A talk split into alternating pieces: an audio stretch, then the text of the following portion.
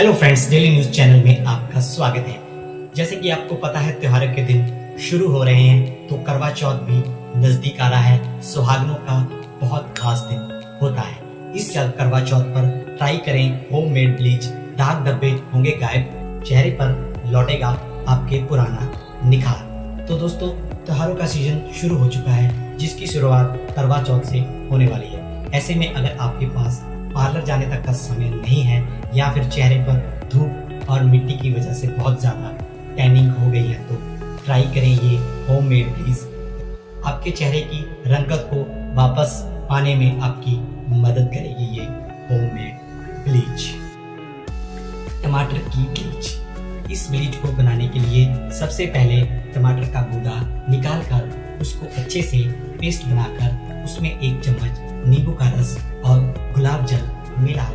इस पेस्ट को चेहरे पर सूखने तक लगा के रखें। उसके बाद चेहरे को ठंडे पानी से धो लें।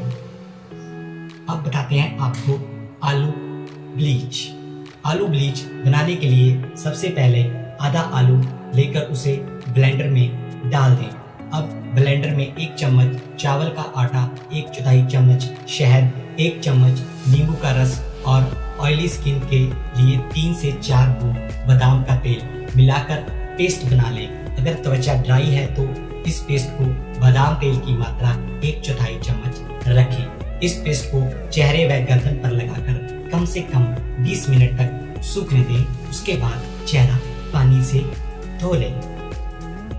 खीरा और नींबू ब्लीच इस ब्लीच को बनाने के लिए एक चम्मच खीरे का रस और एक चम्मच नींबू का रस अच्छी तरह मिलाकर चेहरे पर सूखने तक लगाए रखें उसके बाद चेहरा नॉर्मल पानी से धो लें।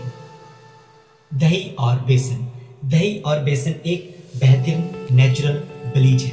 इसे बनाने के लिए दो चम्मच दही में एक चम्मच बेसन अच्छी तरह मिला लें। इस पेस्ट को चेहरे पर अच्छे से लगाकर सूखने दें। इसके बाद चेहरे को गुनगुने पानी से धो लें।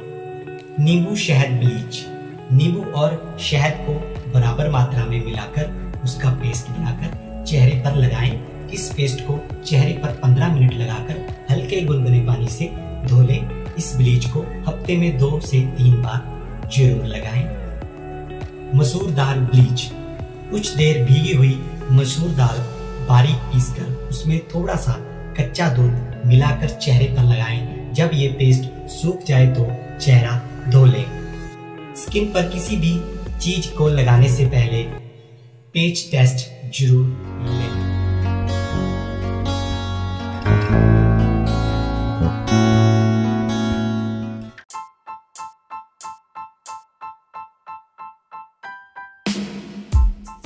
फ्रेंड्स डाउनलोड करें anchor by Spotify thank you